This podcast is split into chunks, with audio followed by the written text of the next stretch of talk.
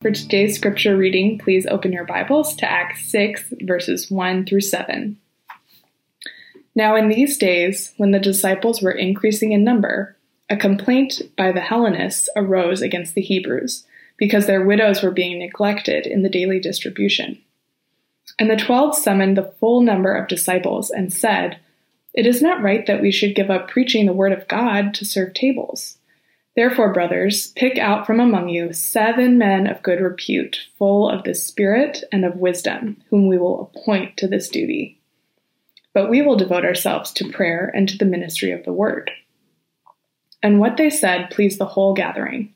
And they chose Stephen, a man full of faith and of the Holy Spirit, and Philip, and Prochorus, and Nicanor, and Timon, and Parmenas, and Nicolaus, a proselyte of Antioch. These they set before the apostles, and they prayed and laid their hands on them. And the word of God continued to increase, and the number of disciples multiplied greatly in Jerusalem, and a great many of the priests became obedient to the faith. This is the word of the Lord. Thanks be to God. Good morning, everyone. I'm Jon Dennis, Senior Pastor of Holy Trinity Church, and welcome to all of you. Just a word very quickly about Holy Trinity for those of you, we know that uh, people are coming and, and looking for community in this very uncertain time that we're in. And I just want to say a word about Holy Trinity Church that we are looking to carve out what you might call a cross cultural community in a broken and hostile world, a cross cultural community that is founded on the person of Jesus Christ. And we believe that our that that our first calling is to our citizenship in heaven that we're part of the kingdom of Jesus while we're fully engaged practically in meeting the needs and, and speaking the good news in our culture today. What a week. We live in unprecedented times. Think of it. We are in a global pandemic already, and we have the economic repercussions of that of, of shutdown and the economic implications, in particular for those who are in the service sector who have seen their jobs uh, swept away, unemployment. Black and brown communities, in particular, affected by the pandemic. We live in this moment where there's been a kind of uprising of, of social justice in view of some of the tragedies that have happened this summer, and then a backlash against that as well, and of further division in North America. Pandemic, economic shutdown, social justice backlash. And beyond that as well, we have now what we see these tremendously deepening political divisions how often does it happen that the divisions have gone this deep? And I just want to say that, that at Holy Trinity, we believe God's going to judge both the left and the right. That while we are citizen, American citizens, we're first and foremost citizens of the kingdom, and that Jesus is our King, and that He is first and foremost among us. He is indeed this, the senior pastor of this church. We sang a little bit ago, when peace like a river attendeth my way, when sorrows like sea billows roll. Whatever my lot thou hast taught me to say, it is well, it is well with my soul. And I wonder if you can say that. Today, the title of my sermon is A House Divided. It comes from Lincoln's address years and years ago, but there's one image that I want to put in your mind as we begin. And that is the image of the Confederate flag being marshaled and carried through the Capitol building just on Wednesday of this week. And as I read various news articles about it, I came upon one in the Indian Express. I thought that would be as bipartisan of a view as possible. It says, as Donald Trump's supporters stormed the U.S. Capitol on Wednesday, the image of one protester carrying the Confederate flag caught everyone's attention. Why? This was the first time that the Confederate flag had appeared in the halls of the Capitol. And then the article goes on and says the image is significant because of what the flag stands for. And I ask you, what does the Confederate flag stand for? How deep are the divisions in the United States of America? The flag is, at a very minimum, a symbol of a deeply divided country originally the seven southern Confederate states that seceded from the Union in 1861 after Lincoln became president, and then four more states joining them later. It presents before us the alternative narrative, which says that the Civil War was actually a war of Northern or Yankee aggression. It's a symbol. So it may symbolize many things to many people. But beyond that bare minimum, many, many would say that it is also a symbol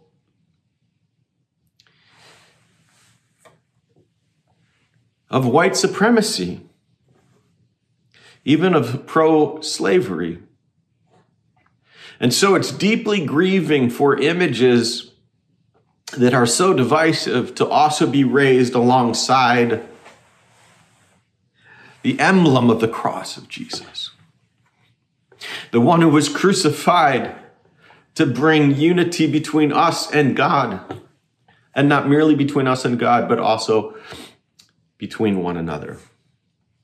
Friends, the local church is not to be a bastion of discrimination, but rather is to be a fortress against it.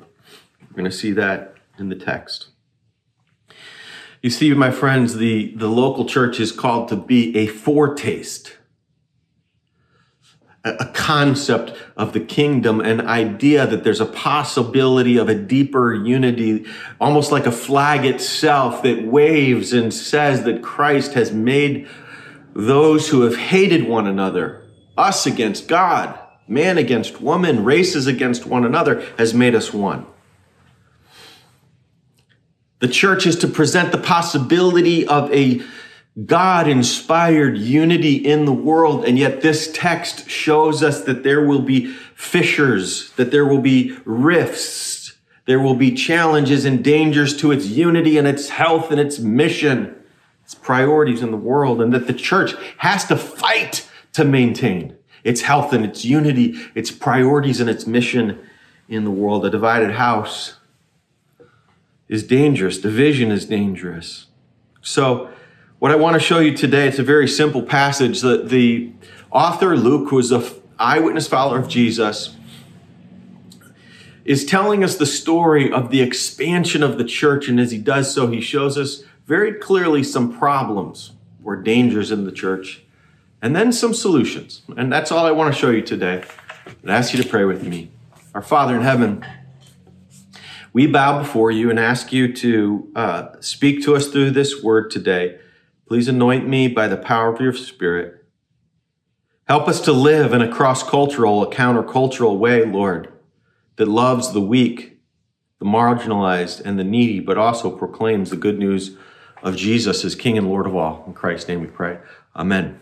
So here's the warning that is lurking behind these Two, first dangers, the danger of neglecting the needy and the danger of doing so based on partiality or prejudice. It's this, that a house divided cannot stand. That it's right to look for fault lines in the community, in this case of Hebrews versus the, the Hellenized. It's right to look for those fault lines because a fault line can become a fissure and a fissure can become a fracture and a fracture can bring the whole house down. Cultural discrimination is an issue both in ancient practice and in modern day practice. We are susceptible to this. How do I know? Because prejudice can run right through our hearts. Jeremiah 17 9 says, The heart is deceitful above all things and desperately sick. Who can understand it? Wherever people of different backgrounds come together, and this is why this is even more urgent in an urban context because it's so dense and so diverse. Wherever people of different backgrounds come together, there, does possi- there is a possibility of a house divided. Many of us have a fear for our country right now. Because yes, there's always been fault lines in our country. And for sure, we've seen fissures in the last four years in our democracy, fault lines appropriately so over abortion, fault lines over justice and social justice, fault lines over immigration. But what seems to be happening when we see this flag coming into the, the Capitol building, we seem to all be realizing that the house of democracy itself might be in danger. And I want to warn against that. What do we do when ideological extremism of our country is so deep that it seems to be splitting everything, every institution, urban versus suburban, red versus blue? Part of the warning of this passage is that those fault lines that are outside the church just might invade and run right through the church as well. In other words, what might start as a cultural fissure or an ideological fissure might become a practical fissure within the church that threatens the structure and the mission of the church itself. The word of God proclaims here that there's no place for partiality, that the Hebrew widows, Hebrew widows shouldn't eat better than the Hellenistic widows. You see, God's word is unafraid to address prejudice and partiality right on because because God is so aware that we are capable of prejudice and partiality. It's not just the left or the right, it's, it's all of us. God knows no partiality, but he knows that we show partiality and he takes it seriously. And so the scriptures give us this marvelous lesson and window into the human heart on how partial we can be, how corrupt we can be. There's a problem of unity here. There's a problem of partiality here. It's a problem of hunger and even of justice. And so now we want to look at ourselves for just a moment. Are there people that you need to be thinking about responding to? Are there ways in which as Holy Trinity has changed in the pandemic or grown over time, that people are neglected, the needy, that God cares for? Are there people that you should reach out to this week and pick up the phone or text or reach out to? So, the last danger that I want you to see in the text is this it is actually the danger of the loss of the mission itself. The church is growing, people are getting overlooked within the community, the needy are being neglected, there is uh, preferentiality or prejudice coming into the church. But more than that, the, the actual reason why Jesus sent the disciples out is at risk of being sabotaged by the distractions of the divisions, by the distractions of the, the preferentialism and the, and the partiality and the prejudice. Because of that, the whole thing seems like it's about to come apart. So I'll show that to you even as we start to look at some of the solutions. But keep in mind the premise, which is that the people of God, his church, has a very peculiar role in the world, which is to bring the message of salvation, but also to be, be a flag not of disunity, but waving a flag of unity. And so there's three things that they do in this passage. And I'll list them very quickly. One is they, they guard their priorities. They guard them not just priority, but priorities. Two is they appoint a particular kind of leader. And then three, and this is almost a result, they, they begin to see the increase of the word of God and of the disciples. So let me just show you those three things, the three solutions that are there. So it says, in verse 2, it says, And the 12 summoned the full number of disciples and said, Listen to what they say. It's not right that we should give up preaching the word of God to serve tables.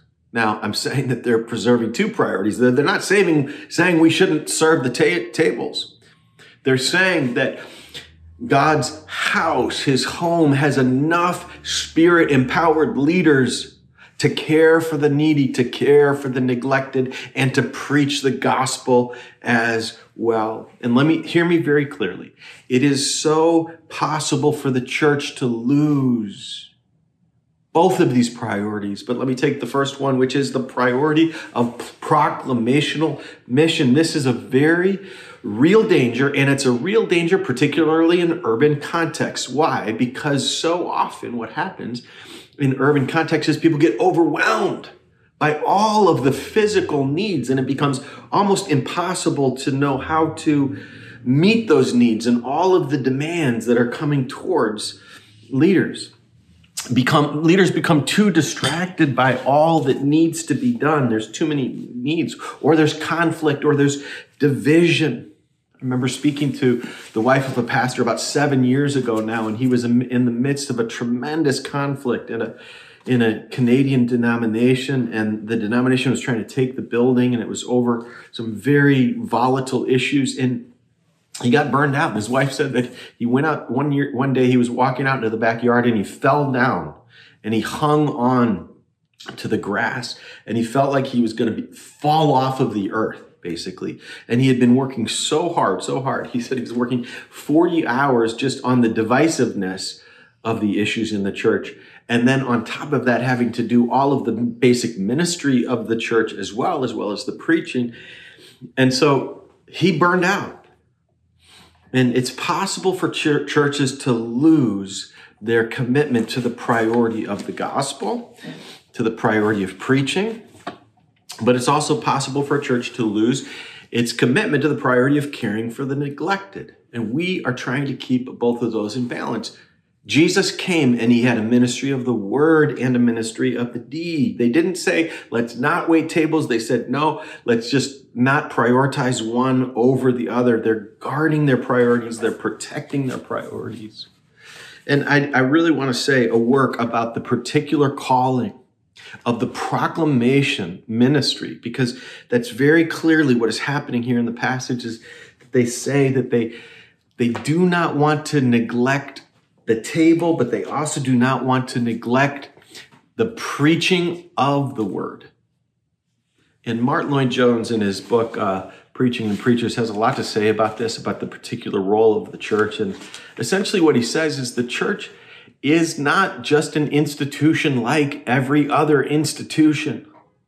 That is, there's no other organism, there's no other institution that has the God given message of who Jesus is, the sinfulness of humanity, and the possibility of forgiveness of all of our sins because of the blood of Jesus. Only the church of Jesus can proclaim the message of salvation. He says uh, in, in one of the chapters, he says, This is specialist work. This is the particular task of the church.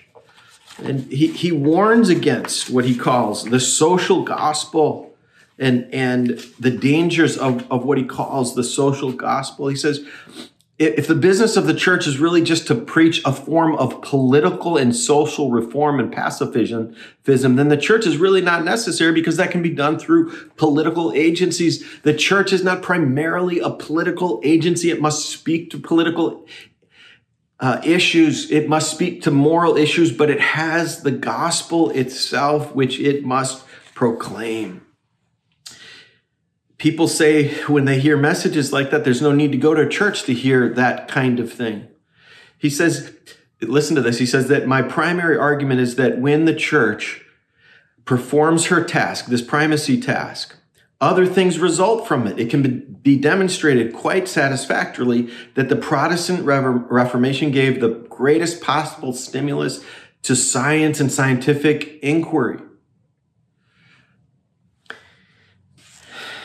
So, my friends, let's keep the primacy of the calling of preaching the gospel as central to the work of the church. But at the same time, let's not neglect the care of those who are the most needy. I'm asking you to help us on protecting those priorities. So, the very first thing that they do, and this is the solution to this danger of divisiveness, the, the divisiveness that could call, cause the whole house to fall down is that they protect their priorities. The second thing they do is they appoint leaders. Leadership is the solution. Look at what it says in verses 2 and 3. It's not right that we should, this is protecting the priorities, not right that we should give up preaching the word to serve tables. Therefore, what should they do? Leadership. Pick out from you among you seven men of good repute, full of wisdom and of full of the Spirit, whom we will appoint to this duty.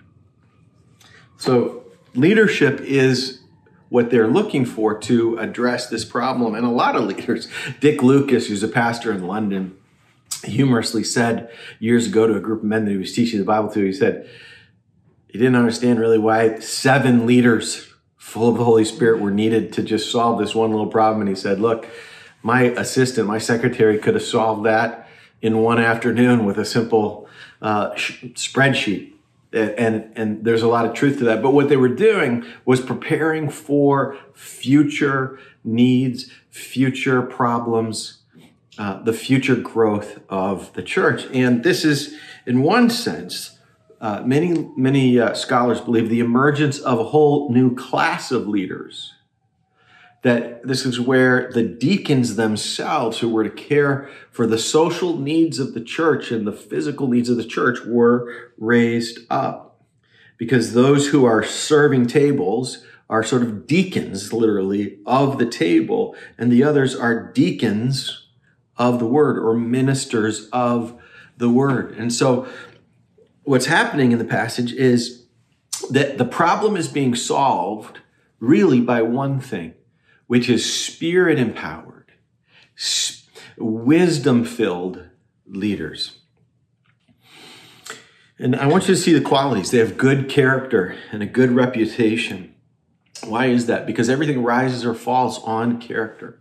Secondly, it says they're full of the Spirit. Why are they needing to be full of the Spirit? Because people who are full of the Spirit are loving and gentle and joyful and peaceful. That's they, they emulate what Jesus is like. So when we look for leaders, we look for character, we look for the fruit of the Spirit, we look for wisdom. Character, spirit, and wisdom because they need to be able to figure out what to do. And that is, friends, what we need. As things change within our church, as things change in the culture, as you see a fault line, we don't need leaders who will accentuate the fault line, but who can listen to people on the other side as the Hellenists would have had to listen to the, he- to the Hebrews.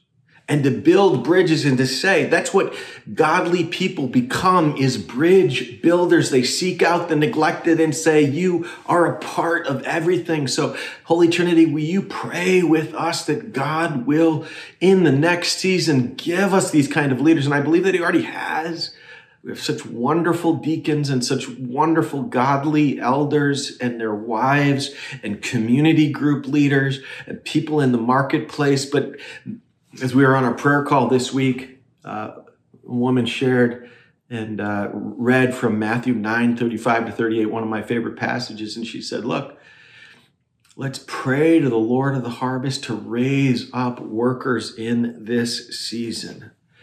We put it to you this way how might you step into the gap in the church right now? Are there ways that God would use you and your gifts? Are there ways that you can ask Him to fill you more and more with the Spirit? Ministry has this deployment, not just of, of, of pastors and leaders, but of all of God's people. All of us are called, as Ephesians 4 says, to the work of ministry, to the building up of the body of Christ. So protect the priorities, friends, and raise up leaders, appoint leaders. That's what they did. And then here's what it says. Here's who the leaders are Stephen, Philip. Stephen is the first martyr and is martyred in the next chapter. Philip, we meet in chapter 8. Pastor Jackson is going to preach that pastor, uh, passage as well. And he's, uh, it's interesting because both Stephen and Philip, even though they're called to serve these more physical needs, are also preaching the gospel as well. Um, and then we get five others, Prochorus and Nicanor and Timon and Parmenas, Nicholas, a proselyte of Antioch, which is going to kind of become the, the sending base of, of the gospel mission. So that that is uh, the, the first two solutions is to really protect the, the, the ministry to the needy and the preaching and proclamation of the word and then raising up the leaders and then really to seek the increase of the word and disciples. We're not here in the city merely for ourselves, friends. We are here to see more people understand the beauty and majesty of Jesus, the freedom that we have in the forgiveness of sins. So here's what it says in verse 7 it says, After they appointed these leaders and, and laid their hands upon them and set them before the apostles and prayed, then what it says is, and the word of God, verse 7, continued to increase, and the number of the disciples multiplied greatly in Jerusalem, and a great many of the priests became obedient to the faith. And I just say to you, brothers and sisters, will you pray that in the next five years we would see tremendous fruit? That we would see the Word of God. Can you picture that? The Word of God continuing to increase in the city and the number of disciples multiplying. We pray for that with me for fruit.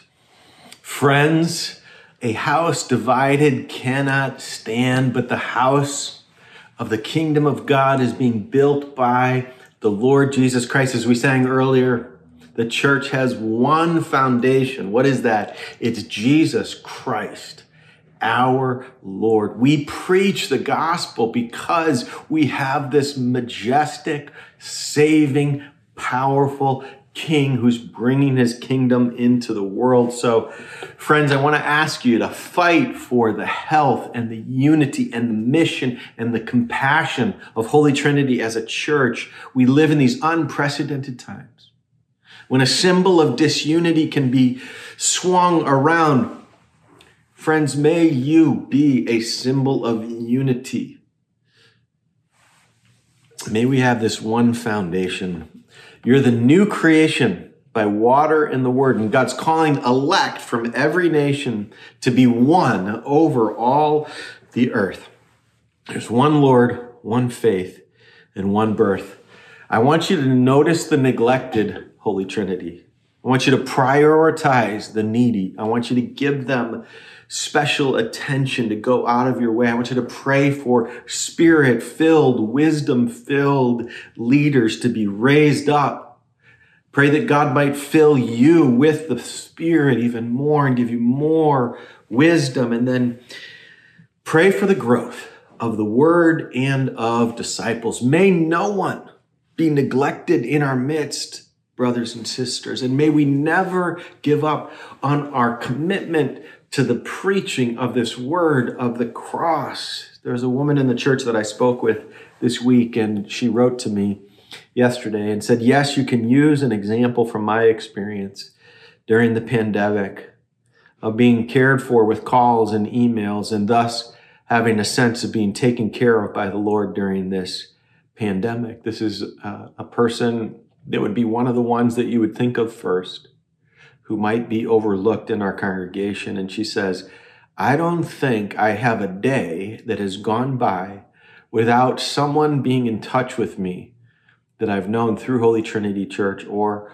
somewhere else or through my neighbors. And the list goes on, and she's felt the care of God. But on this, at the same time, she also says, uh, let's also be on the lookout for those who might be overlooked especially at this time in the life of our church and the world at large, in this pandemic. God has been steadfast and faithful and always gracious, but let's be on the lookout. So we fight for unity and mission and compassion within Holy Trinity Church, brothers and sisters. We're going to sing I Cast My Mind to Calvary where Jesus bled and died for me. Will you pray with me? Father in heaven, we bow our heads before you and we think of Calvary and we think of uh, how Christ's outstretched arms, in one sense, symbolize his love for all peoples, not just for the Hellenized, not just for Hebrews, but for all people, Lord. And that how he called his his church to be a place of prayer for all nations, for all peoples. So, Lord, as fissures come into the structure of our country, as fault lines seem to expand and fracture, keep us unified, O God. Raise up spirit filled leaders who will be people of unity and people of proclamation that your word might go forth. We pray this in the name of Christ. Amen.